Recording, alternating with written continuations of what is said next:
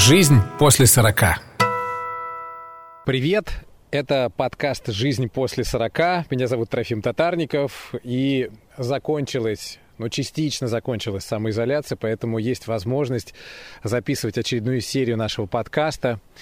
Пока не в студии радиостанции, где я работаю, а на природе, на свежем воздухе. Есть такое обстоятельство. Потерять работу страшно в любом возрасте. А чем старше ты становишься, тем это, мне кажется, страшнее. Поэтому сегодня я хочу об этом поговорить, о страхе потерять работу с моим другом, психологом Константином Кувайцевым. Костя, привет.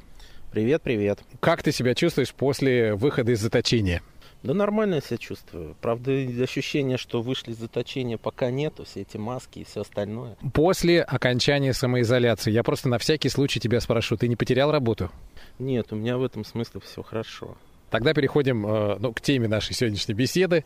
Бояться потерять работу – это норма? Или это только, вот, допустим, наше с тобой или мое, пусть будет поколение, так воспитано, что остаться без работы – это очень плохо? У, людей, в общем, есть некоторые такие базовые штуки, на которые мы в течение жизни опираемся. Ну, там, дом, семья и работа в том числе. если мы одну такую вот ну, базовую опору теряем, то мы становимся, ну, как табуретка без одной ножки конечно, мы теряем какую-то свою устойчивость, и это сложно переживается я смотрю на, допустим, подростков, э, на тех, кто младше меня по возрасту, на ребят, которые помоложе, будем говорить так. И у меня есть такое ощущение, что они не боятся потерять работу. Вот даже по коллегам, которые приходят э, на радиостанцию устраиваться на работу, они поработают 2-3 месяца и совершенно легко расстаются с этой работой, потому что их что-то не устраивает. Уходят, и чаще всего уходят в никуда. Никто не готовит себе запасной аэродром, на который он как бы мягко приземлится, когда уйдет, допустим, допустим, из этого места работы? Ну, наверное, правда так. Э, новое поколение, они как по-другому относятся к жизни вообще. Ну, что ли, меньше заморачиваются, больше, больше внимательны к себе, к собственным потребностям. Для них это как-то важнее чем ну, социальные установки, что нужно работать. Я вот тоже смотрю на молодое поколение. Правда, вот таких страхов, у них вообще страхов меньше, и по поводу работы тоже. Вот они как-то поактивнее в этом смысле. Но мы, наверное, росли тогда, когда Работа это было очень важно. Я вот помню еще Советский Союз, когда там работа, работа, работа, как завещал великий Ленин. Угу. И потерять это крайне сложно и правда страшно. То есть все-таки дело не в возрасте. Мы не можем здесь какую-то провести такую черту. Чем старше ты становишься, тем страшнее терять работу. Дело все-таки в отношении конкретного поколения или, там, или группы людей. Одно дело, когда ты молодой, энергичный, у тебя там есть ощущение, что вся жизнь впереди, да, и весь мир у твоих ног. Другое дело, когда тебе так уже за 40, и как будто бы у тебя уже должно быть какая-то опора, ты уже должен чего-то в жизни достичь и сделать, да, и в этот момент потерять работу сложнее. Возраст тоже, он как-то здесь, ну, значимый такая, такая штука. Но есть еще один фактор. Э, людей, э, чем ты старше становишься, тем меньше шансов э, попасть на какую-то работу. Есть определенные ограничения, хоть об этом и стараются не говорить, но тем не менее устроиться официантом после 40 гораздо сложнее, чем, допустим, там 18 или даже в 25. У нас, наверное, да. А вот на Западе люди работают официантами всю жизнь и считают это нормальной профессией и как-то там другое отношение, ну, к официантам, например. То есть ты приходишь в гости, и он как-то принимает тебя как гостя. Не как обслуживающий персонал, а как вот ты в гости приходишь в ресторан. Есть семейные ресторанчики, где люди работают всю жизнь, там, барменами, официантами, там, у себя дома, да. И это нормально.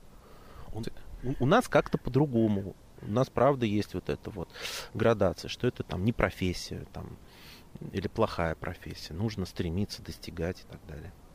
Личные отношения это понятно, да, или отношения общества, что это там не профессия для взрослого человека, это для молодого парня профессия. Это да. Я имею в виду, что э, сам работодатель, сам владелец ресторана не рассматривает людей взрослых э, как объект для ну, работы у себя на предприятии. То есть есть еще какая-то особенность менталитета, да, которая существует в нашей стране. Работать должны молодые. Ну, я думаю, здесь молодыми просто управлять проще. То есть, если сам владелец ресторана, ему там, например, там 35 лет, ему как-то трудно управлять людьми, которыми там 45-50. Вот, молодежи попроще. Жизнь после 40. Если я потерял работу, Как это пережить? Я думаю, что сейчас, после э, истории с пандемией, после экономического кризиса, который переживает весь мир, это очень актуальный вопрос. Может быть, сейчас нас кто-то слушает, кто остался без работы из-за того, что ну, предприятие просто разорилось, фирма просто обанкротилась. Ну, слушай, сейчас, правда, много таких людей. У меня есть несколько таких клиентов, которые сейчас э, находятся в поиске работы. Ну, как переживать? Главное переживать это внутри. Ну, то есть, вот как некоторый процесс того, что... Ну, желание пойти кинуться под поезд. Вот сейчас мы разговариваем, там по железнодорожному мосту идет поезд, как будто нарочно. это нормально вообще? Ну, желание, не действие, а желание. Или нужно отметать сразу такие мысли, нужно быть оптимистом, позитивистом? Ну вот быть совсем как-то оптимистом и позитивистом, когда ты без работы и в это в коронавирусную эпоху, как-то очень сложно. То есть мне кажется, это попытка уйти, в общем, как-то от проблемы-то в позитивное такое русло. Я, например, сам где-то э, годиков 38 оказался, в общем, без работы. У меня был свой бизнес, и он, в общем, рухнул. Был как-то очень сложно я, ну, фактически, ну, несколько лет, в общем, как-то вот психологически из этого дела вылазил. Это был твой внутренний кризис или просто, а, ну, не было подходящей работы, или тебя что-то не устраивало из того, что ты находил? Вот как это было? Прежняя деятельность закончилась, а новая еще не давала того, ну, финансового эффекта, который мне бы хотелось. Я начал заниматься, собственно, своим хобби как профессией, то есть я стал психологом. И это оказалось очень сложным таким этапом, переходным. Приходилось выдерживать, ну, как-то много какого-то напряжения на тему того, что, ну, ну, нету столько денег, сколько было. Их вообще очень мало. Возникало ощущение какой-то собственной там плохости, того, что я не справляюсь, я не умею, э, я, может быть, сделал неправильный выбор, я ошибся когда-то там, э, какое-то чувство вины, там, стыда за все это дело. Плохо себя вот так э, съедать? Слушай, я, наверное, не съедал. Я как-то это дело проживал. Ну, разбирался, правда, в чем я виноват, а в чем не виноват. За что мне может быть стыдно, а за что, в общем, не стоит переживать. Это такой сложный внутренний процесс. Но у меня личная терапия была, я к психологу ходил сам. Подожди, получается, психолог сам ходил к психологу. То есть я делаю вывод, что психолог — это как сапожник без сапог. Эм, нет, Трофим. Вот, психолог который ходит к психологу, это правильный психолог. Вот психолог, который не ходит к другому психологу, неправильный психолог. Интересно. Вот, потому что у психологов, ну, главный рабочий инструмент, собственно, я сам. И я должен быть, ну, в каком-то порядке. Вот, ну, как-то исправен, в ресурсе. А, для этого, ну, мне терапия, собственно, и нужна. Если я буду забывать про это дело, сам буду не очень в ресурсе. Ну и клиентам моим от этого хорошего ничего не будет. Скажи, тебе помогли сеансы с психологом? Они дали тебе какой-то толчок? То есть можем ли мы рассматривать сейчас этот совет как рабочий для тех, кто оказался без работы? Масло масляное, но верное. Прежде чем искать новую работу, а человеку, который остался без нее, сначала сходить к психологу и прочистить мозги, назовем это так. Ну, в общем, хорошо бы этим, правда, заняться, если есть такая возможность. Но, как правило, у людей, у которых остались без работы, с финансами сложно. Вот. И ходить куда-то и прочищать мозги просто ну, невозможно финансово. Но совершенно точно как-то эти мозги нужно перенастраивать, да внутри себя, правда, разобраться в том, а, почему у меня так случилось. Увольнение там или какое-то собственное фиаско, как-то вот, ну, пережить. Правда, где я там чего накосячил, а где не накосячил. Жизнь после 40. Можно ли параллельно уже искать работу или нужно все-таки дождаться, когда вы, ну как в рецепте, да, сначала нужно а, взбить а потом уже добавить молоко, а не делать это, взбивая, добавлять молоко, потому что это будет уже другой рецепт. Вот здесь как? Можно искать уже работу, проживая потерю предыдущей? Хорошо бы, конечно, в идеале как-то вот прожить, вернуться, так сказать, к жизни, быть в ресурсном состоянии, пойти чего-то искать. Но в реальной жизни такое мало возможно, потому что, ну, кушать хочется каждый день, вот, и, и поэтому, ну, вот лично я, как-то у меня все параллельно шло. У меня не было вариантов э, как-то там чего-то подождать, потому что у меня еще беременная жена была в этот момент.